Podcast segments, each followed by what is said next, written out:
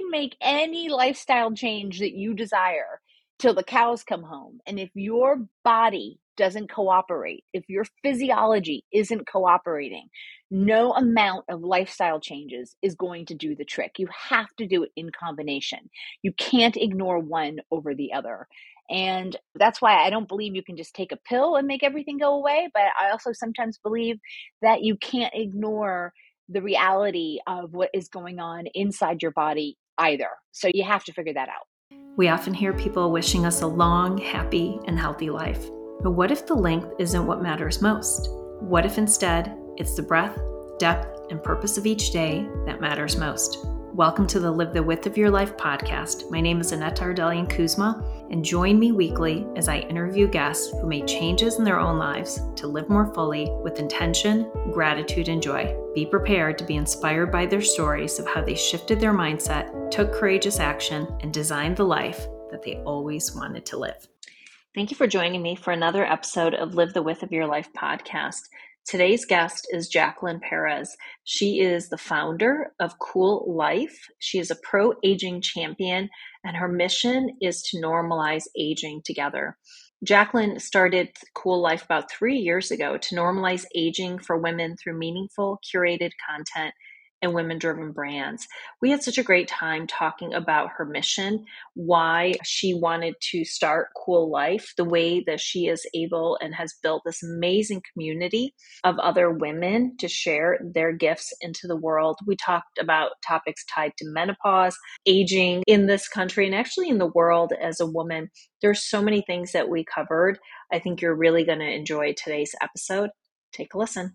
Jacqueline Perez, I'm so excited to have you on my show today. Thanks for joining me.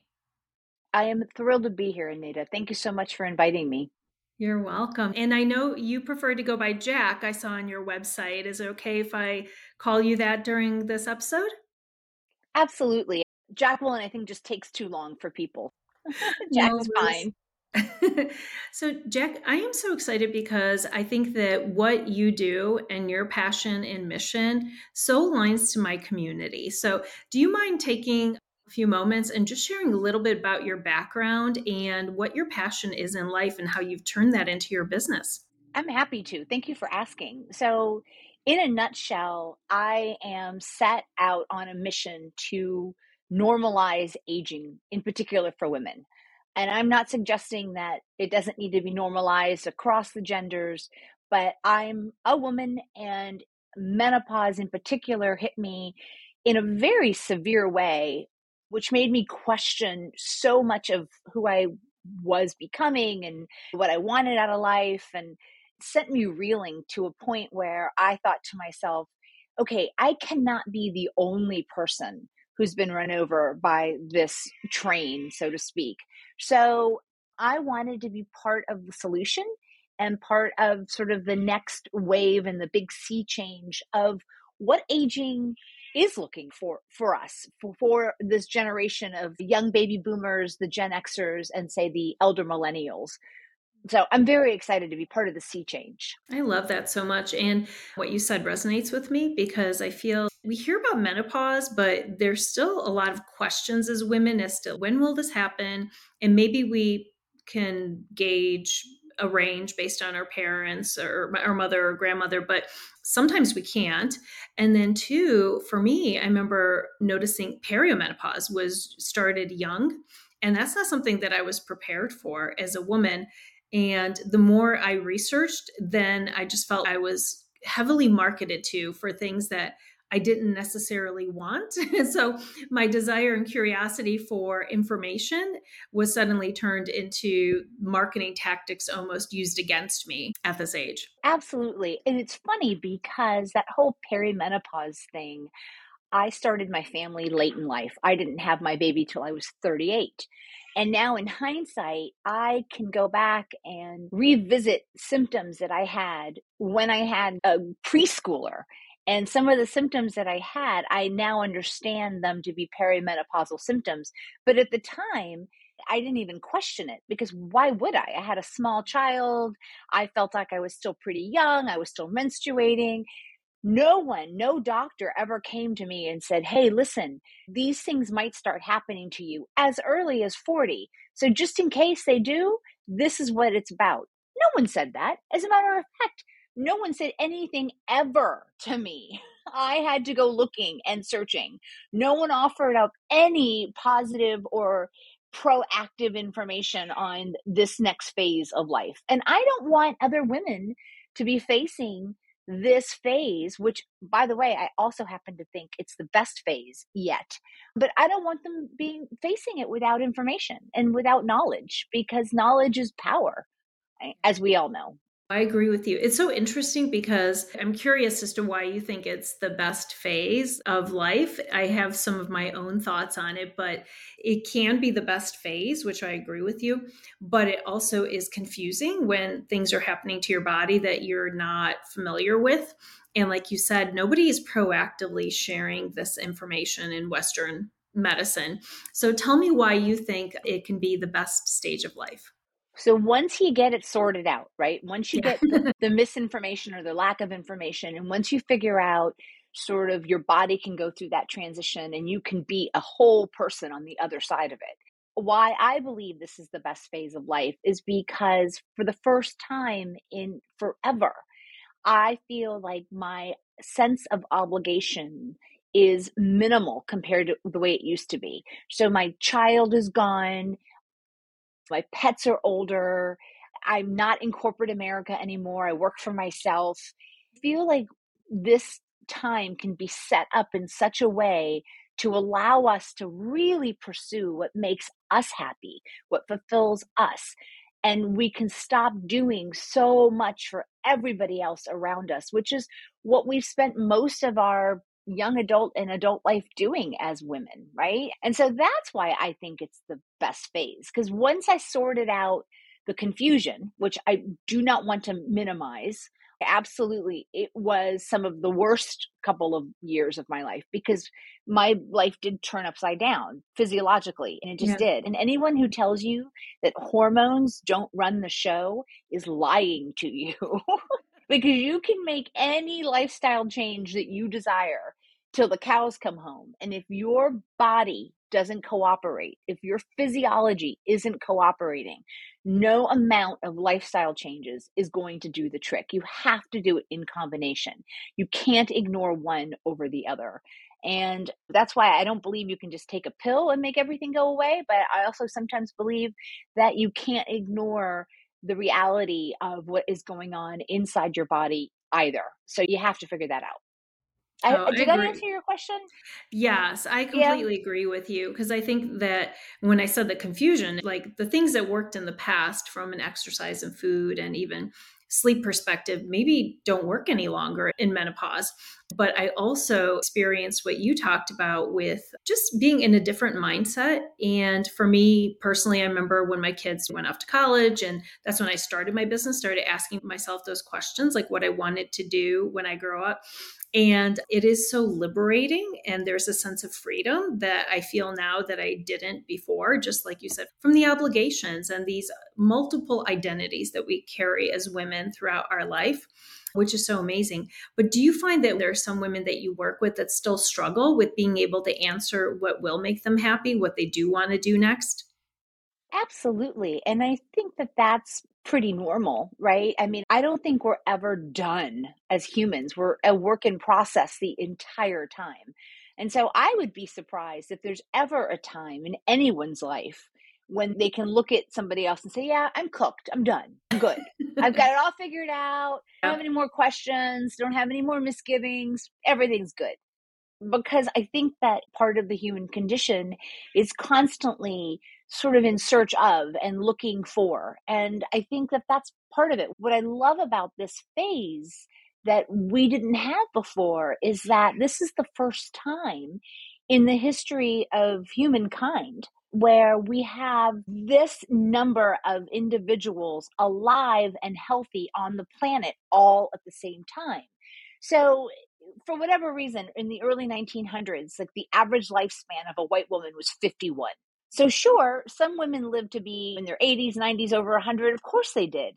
But on average, from a cohort perspective, we just didn't really exist in big numbers postmenopausal. So we didn't have to figure it out. We didn't have to figure out menopause because a lot of us didn't even see it. But now, the sheer number of us seeing menopause come and go in the rearview mirror, right? Because menopause is that one day where you've managed to get by without a period for 24 months or 12 months, right? 24 months. Who could tell how far I'm into it now that I don't even remember? but so nowadays, this is the beginning of an entire other lifespan. And we, this cohort of women, you and me, and all of the other women that are around us, we by definition get to define what that life looks like, or at least set up models for other women to follow.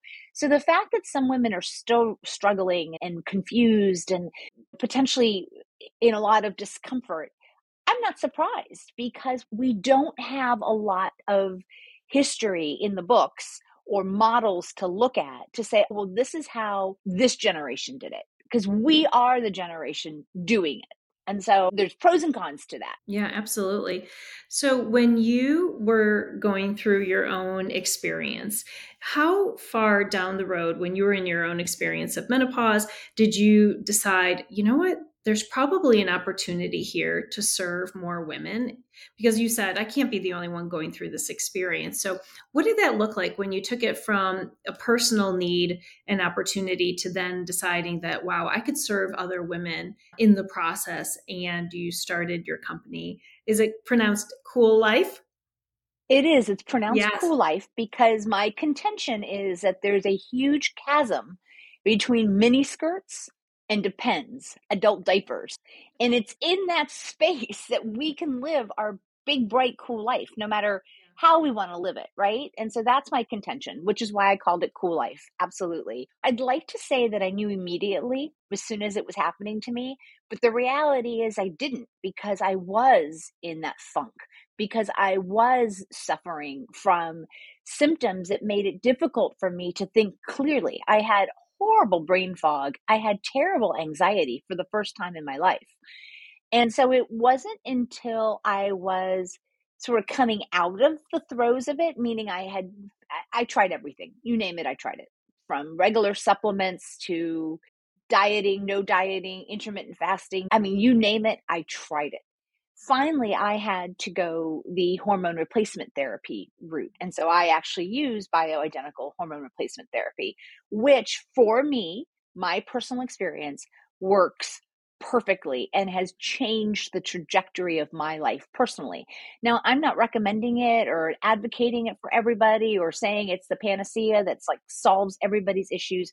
I'm just letting everyone know that that's what solved it for me.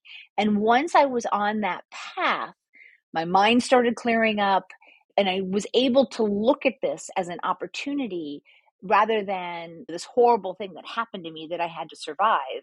I actually looked at it as okay, listen, I tried almost everything there was to try. Nothing worked. I finally ended up here. But why wouldn't my flounderings, why wouldn't my failings potentially help other women who find themselves going through a similar path? And that's when it hit me that there were so many other challenges and opportunities that happened during this phase of life that the physiological change is only one of like a gajillion other things that happen during this stage of life. You live long enough, your children are going to leave the nest. You live long enough, you probably will have to take care of ailing parents while your teenager is stealing your car. If you live long enough, you might end up in a what's called a gray divorce because most divorces are initiated by women after 50. If you mm-hmm. live long enough, you're probably going to leave corporate America and decide that you want to start your own thing because guess what? Most entrepreneurs are women over 50. We are a multifaceted, incredibly interesting group of individuals that are alive today and living in this space, which I then again contend is the best phase of life because we get to define it. We get to do it the way we want to do it. And I don't know that we've ever been gifted that before.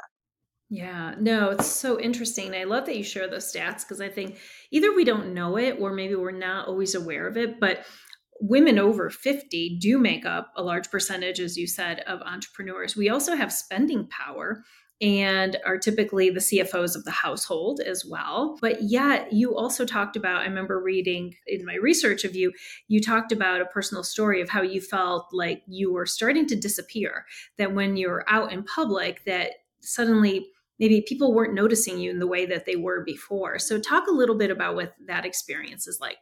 Yeah, that's brutal. I mean, and I know this is not my story alone. I've heard it way too often told. But yeah, right around in my early 50s, I started looking in the mirror. And this is sort of a round robin. It's like, which comes first, the chicken or the egg? Right. I started looking in the mirror and I did not like what I was seeing reflected back to me. Now, I had gained 30 pounds. By definition, once you start getting into your 50s, the skin isn't as elastic, the lines are more creased, all of it. And what ended up happening though, because I was hormonally challenged and my brain wasn't working the way it's supposed to work, and then add to that these real distinctive changes that are happening to us, whether we like it or not, that combination put me in a really bad personal space. I was very unhappy. I was somewhat depressed and anxious. And what happened was I kept shrinking away even further. So it wasn't just society, it wasn't just our Western culture of youth is key, everything's marketed to people in their 30s. That doesn't help. Yes, I'm not telling you that our culture isn't geared to be very youth centric. But you add to that when you start to play small, when you start to allow yourself to shrink and hide, then it's a losing proposition. And that's what I realized I was doing. And I was doing it because I wasn't right with myself. Now, once I figured that out, and that took a lot of soul searching, it took some therapy, it took some medical intervention, and it took some time for me to kind of have a sit down with myself and bootstrap myself back into the living. But guess who's not disappearing anymore? Don't have to disappear. That's so true. It's interesting. And I do think that's the question, right? Which comes first? Do we start to feel a little unsure in our own skin and then we project that out into the world or is it at the same time that's also being reflected back to us which is just interesting so you started cool life with this mission and i'm assuming that it started with just you but now it's expanded so talk a little bit about what that looked like that trajectory from starting as a solopreneur and then expanding into the business as it is today I'd love to. So the reality is, I didn't start it completely by myself. I started it with a very good friend because she was feeling a lot of the same symptoms and having a lot of the same issues that I was having. Sadly, though, shortly after launch, she got diagnosed with stage four colon cancer and didn't make oh it. And so I had, so I did have to take over as a solopreneur, which as anyone here knows, any of your listeners know, anyone who started a business, we both started it together. So we were both working seven days a week, 10, 12, 15, 16 hour days. And when she disappeared, which she did way before she passed away because she had to fight for her life, I, for whatever reason, thought, well, I'll just double down. You can't double down forever, though, because it's just not possible after a few months, I realized I cannot do this on my own. Not to mention, I am not an expert on all of the subjects that are important to women at this stage of life. I went out and started to look for them because I knew they were out there because I was finding their information. I was reading their articles. I was gaining their wisdom. And I thought to myself, well, why not build a platform where I could bring in all of these women, or as many women as want to be part of it, that want to share their wisdom, their expertise, in these quote unquote lanes. I call the roster my thought leaders. And so each one of them has a lane. Like someone is dealing with empty nest, someone is dealing with menopause, someone is dealing with vagina issues because we all have vaginas and they don't necessarily stay completely normal and healthy the way they were when they were in their 30s or 40s once we get to a certain age. So all of the intricacies and all of the wonders that happen during this stage, I have been lucky enough to encounter women who are out there right now helping women deal with these challenges and opportunities. And I wanted to bring a place where women could go and feel safe knowing that the content in there is directed at them, for them, with them in mind, dealing with the tough issues, but also doing it in an empowering and kind way where we can take action and potentially help ourselves. And so that's what I did. And now I have over 60 women globally that Amazing. are on the thought leader roster and they month after month those women show up with their expertise and their advice and their tips and we are a better community for it so yeah I love it. I was out there today and I was just looking, I mean, everything from wellness to home to the topics you talked about in terms of empty nesting. I mean, across the board, you have so many relevant topics. It's easy to get lost in there and to spend time, which is free, which is content that I was able to access publicly from the website but you also have a shop and a membership center. So tell us a little bit more like if people join the membership what does that look like and what do you get as a member? A membership gets you some content that isn't open to the public. So i do have some member exclusive content it also allows you, if you are a woman of business or you wrote a book or you have a podcast, it allows you to be in the business directory, which the website gets a fair amount of traffic. So, what it does is it allows for more visibility so that you can get your voice heard and you can reach the audience that you're looking to reach. But more importantly than anything else, you're contributing to the movement to normalize aging very inexpensive membership because honestly, it is more about contributing and being part of the sea change to normalize aging for women than it is about anything else. No, I love it. Definitely, like you said, is affordable. And I was curious about the additional content that folks can get. But just being able to have a directory of female owned businesses and to be able to support. I know that community is so important to many of us. And so, what are some of the things that the folks in the directory like? What are some of the types of businesses that people are showcasing within there? Wow, so many. I mean, we have people who are stylists. So, if you're looking to upgrade your wardrobe or whatnot, there are stylists out there. There are graphic designers. So, women who work as independent graphic designers. There are women who own companies like uh, whistleblowing companies for companies to be able to have anonymous reporting if someone needs to report something within their company. The women in there are just vast and amazing and accomplished. So there are women in there from all over the world with all types of different businesses and pursuits, which are focused on women which is great. So it's for women by women. It's a perfect place to go look for a product or a service if you want to use another woman and you want to know that that's sort of been vetted out for you through me and through my process. So everyone there is a vetted resource. And that's amazing. What do you do for vetting? What are you able to share in terms of if someone was interested and wanted to submit for membership? Like, what would that look like? Oh, you mean to become a member? Anyone can become a member.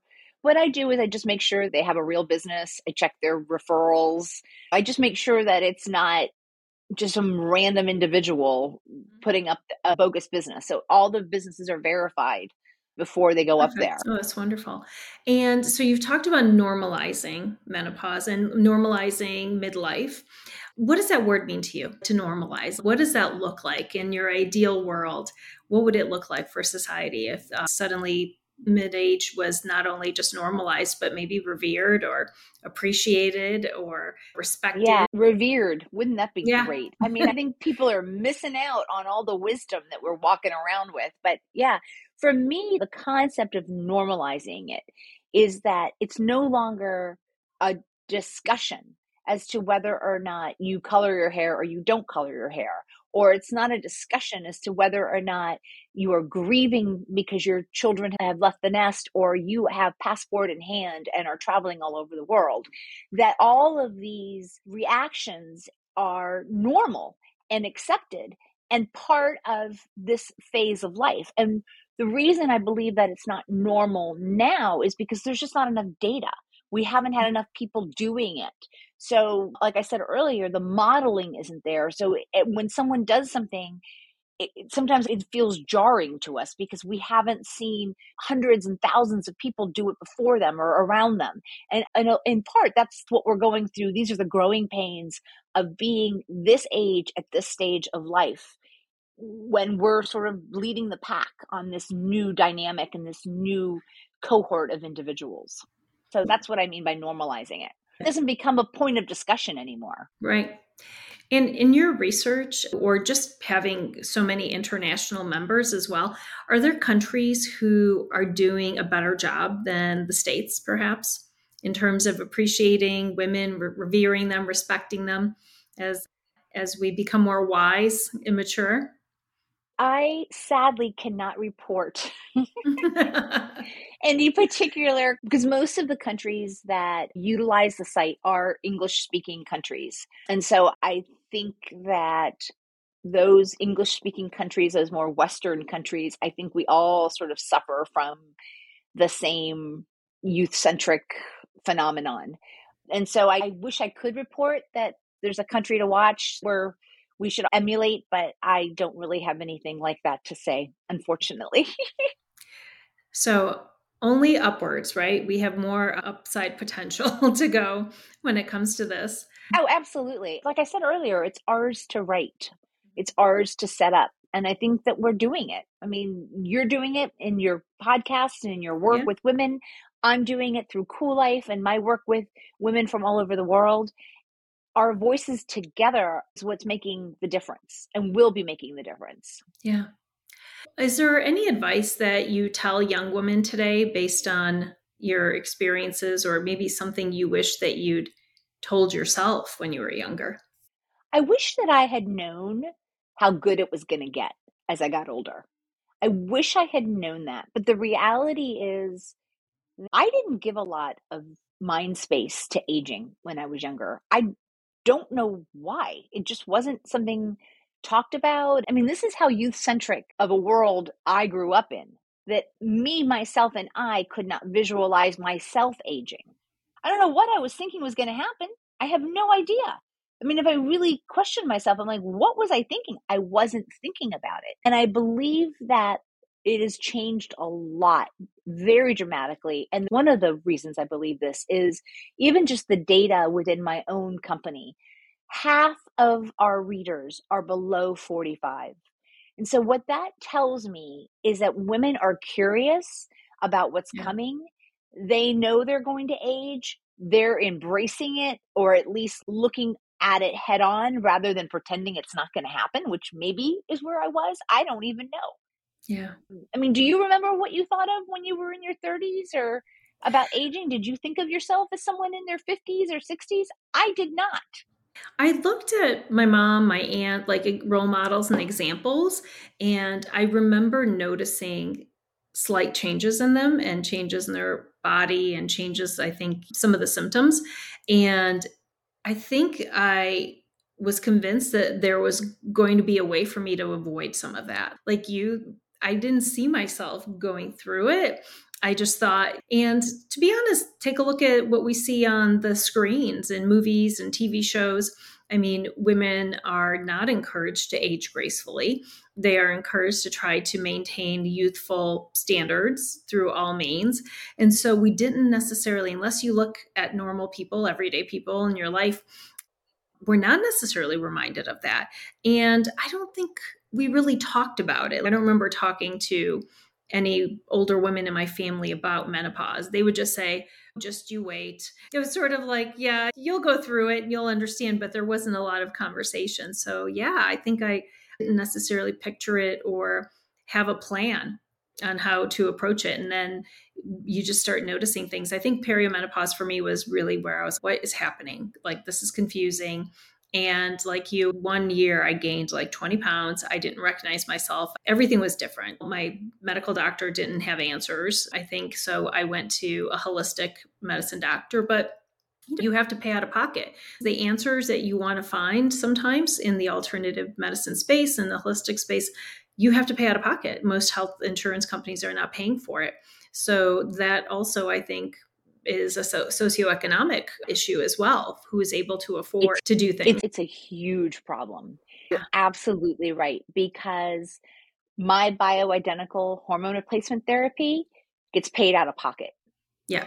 I have to write I have to write a check for that every quarter.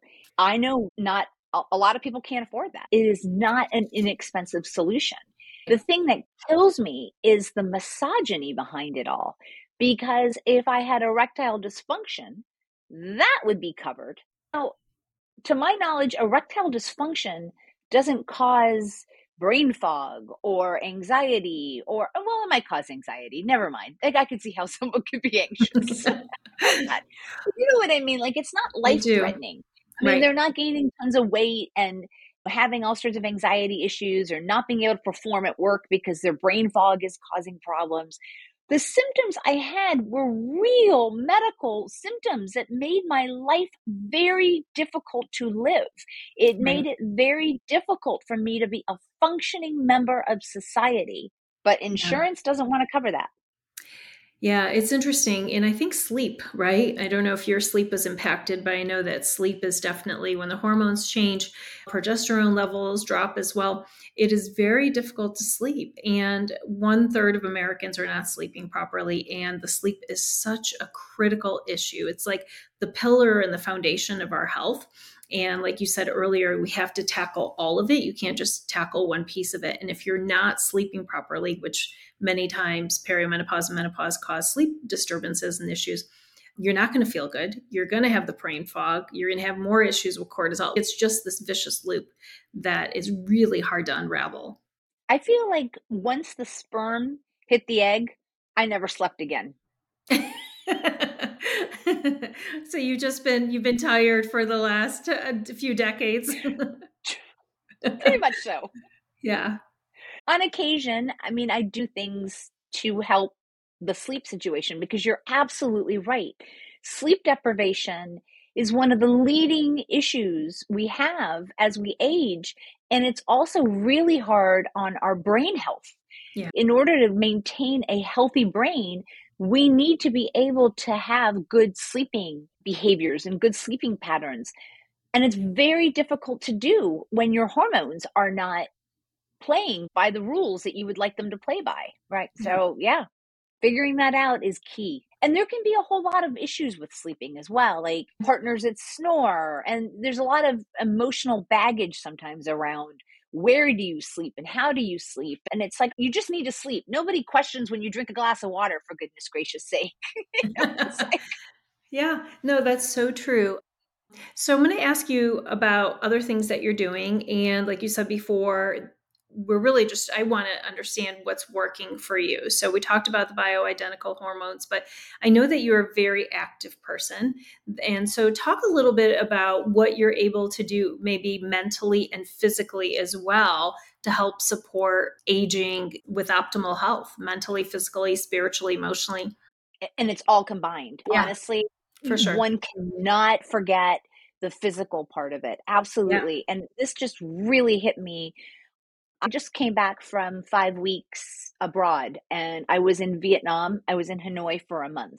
Okay. I was part of this program called Remote Year, which is if you're a digital nomad, if you can work from anywhere, mm-hmm. are organizations now that allow you to sort of sign up with them and they give you the infrastructure. They kind of make it easy for you, which is wonderful.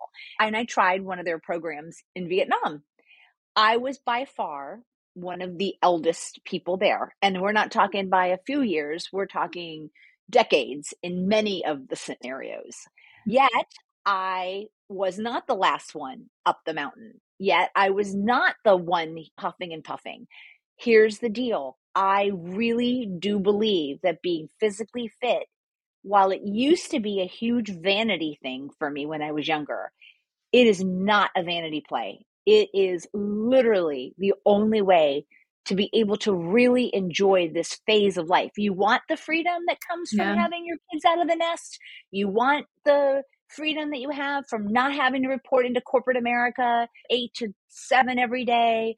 But you need the machine to work. If the machine yeah. doesn't work, then none of the other stuff matters. And I am a huge believer in that the way we used to exercise before menopause, and I did this all the time. I was a hardcore martial artist. I trained 15, 20, 25 hours a week.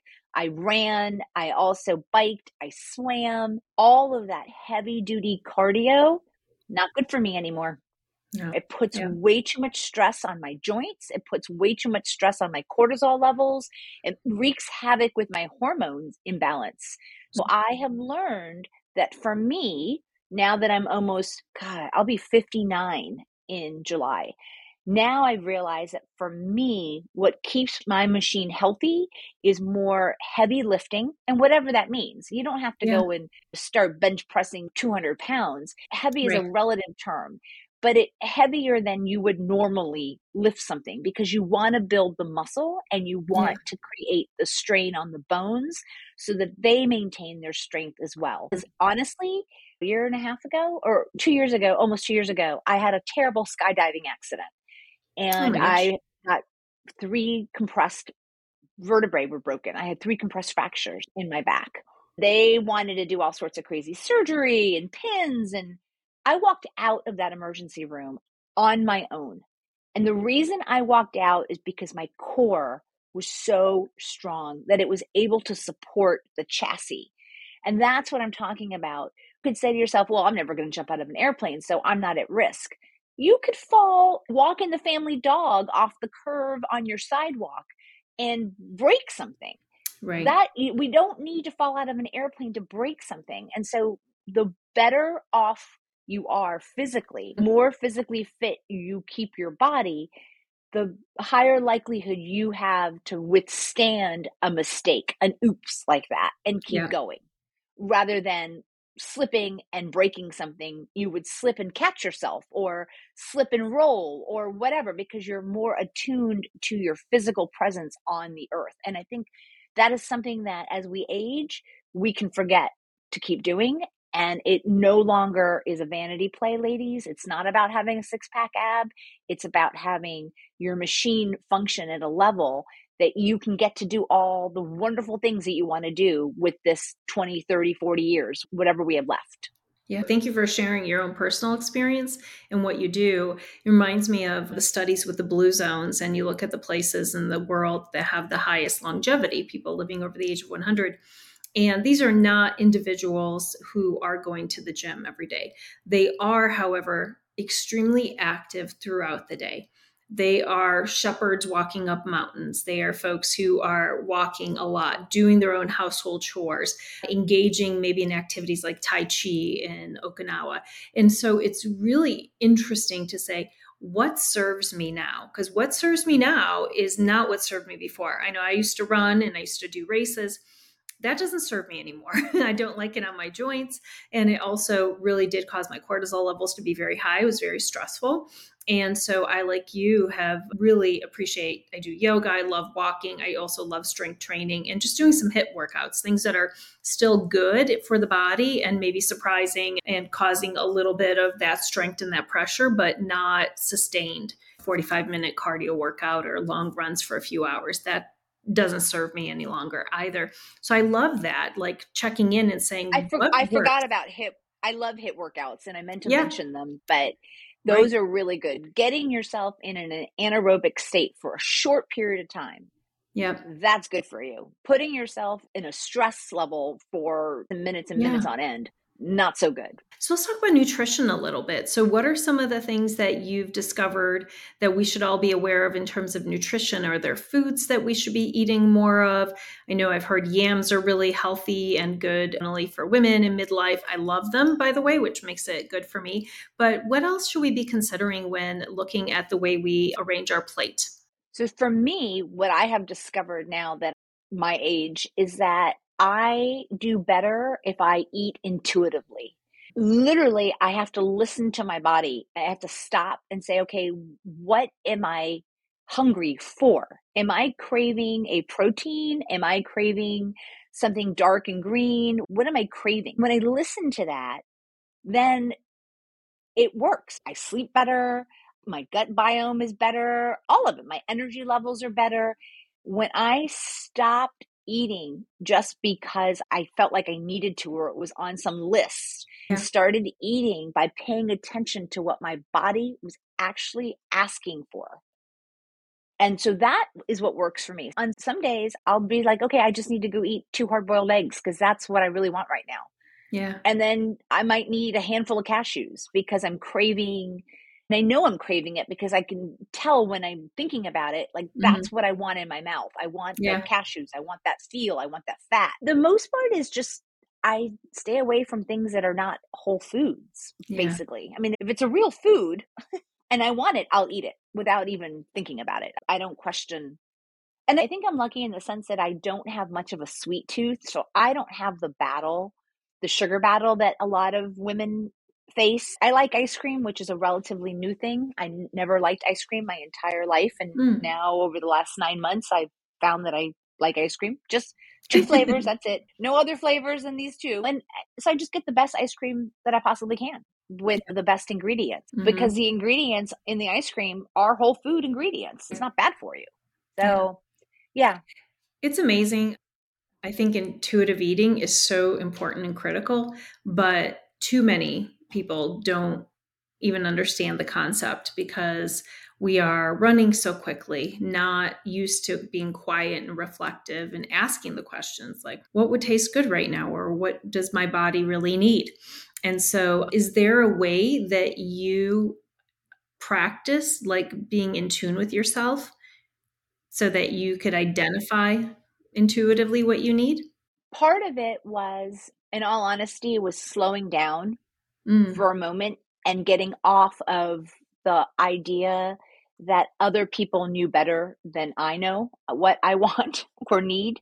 For most of my adult life and even my young life, I was on every bandwagon like, oh, the grapefruit diet, the Atkins diet, the Mediterranean diet. And finally, I said, okay, I am an individual. Why don't I just pay attention to what the Jack diet should be? Because what I noticed was I live with someone who does much better with more animal protein and less vegetables. He Mm. just does better. Yeah. And I don't necessarily do better with more animal protein and less vegetables. So that made me realize that just because it's said somewhere that these are the food groups and this is the percentage you're supposed to have, that two individuals eating the same exact diet, one of them isn't doing as well as the other. So why is that? And we're still talking organic food, we're still talking whole Yeah. food, but just the type of food. My body craves something different. And I finally am old enough now that I don't care what anybody else says. And I don't care if I look ridiculous because I'm eating whatever this is. And it may not look like it's a complete meal to you. Fine. Right.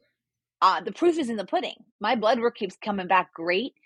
My weight is great. My brain fog is not there. My sleeping is great. So I'm going to be paying attention to Yeah. the machine over what anybody else might have to say.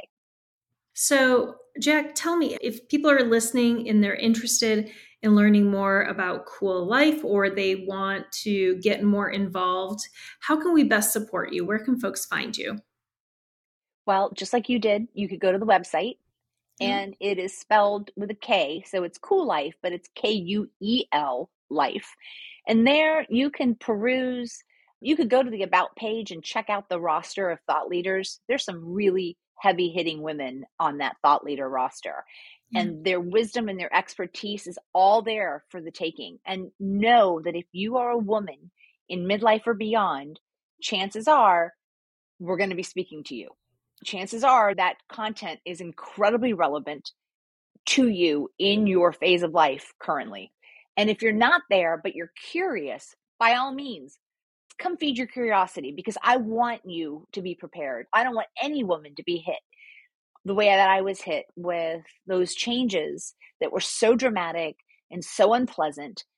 And I felt alone. It Yeah. took me a long time and a lot of research and a lot of digging and a lot of being told no by a bunch of different professionals that didn't get it to find the resources that did get it that put me in this place where I can now help other people.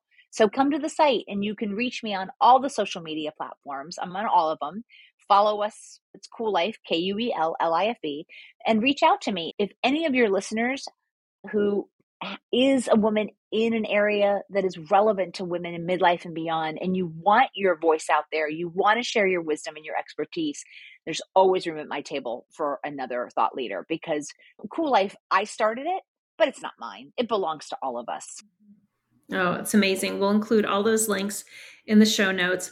And I just want to thank you, Jack, for doing the most amazing work in this world. Your voice is needed, it is so important and relevant for the generation of women who are in midlife, but also for the younger generations who want to be better prepared and to know what to expect and to make the transition as smooth as possible.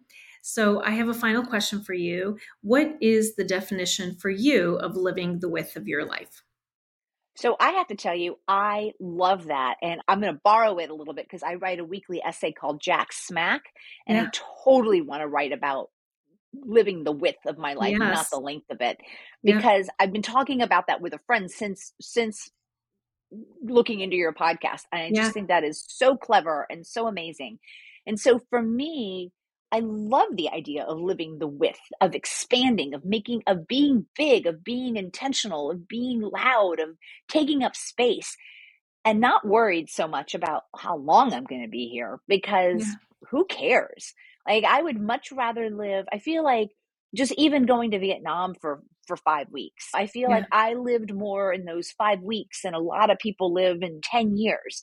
And so for me, living the width of it is just being in integrity and saying yes to those things that bring me joy and knowing when to say no so that there is room for me to be able to do the things that I want to do that bring me joy and filling up my width with that rather than pushing it off thinking I'm going to have a longer life and I'll get to it.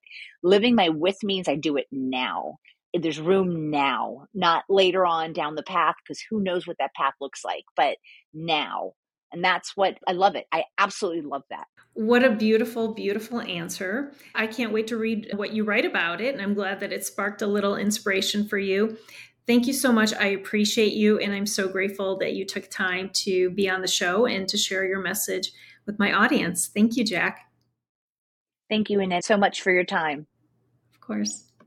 Thank you for listening to today's episode. If today's conversation inspired you to dream again, break out of your comfort zones, or reflect on what it means to you to live more fully, then please follow this podcast because every week you'll hear more stories from people just like you who took imperfect action towards their goals, created more joy, and are living the life that they always dreamt of living.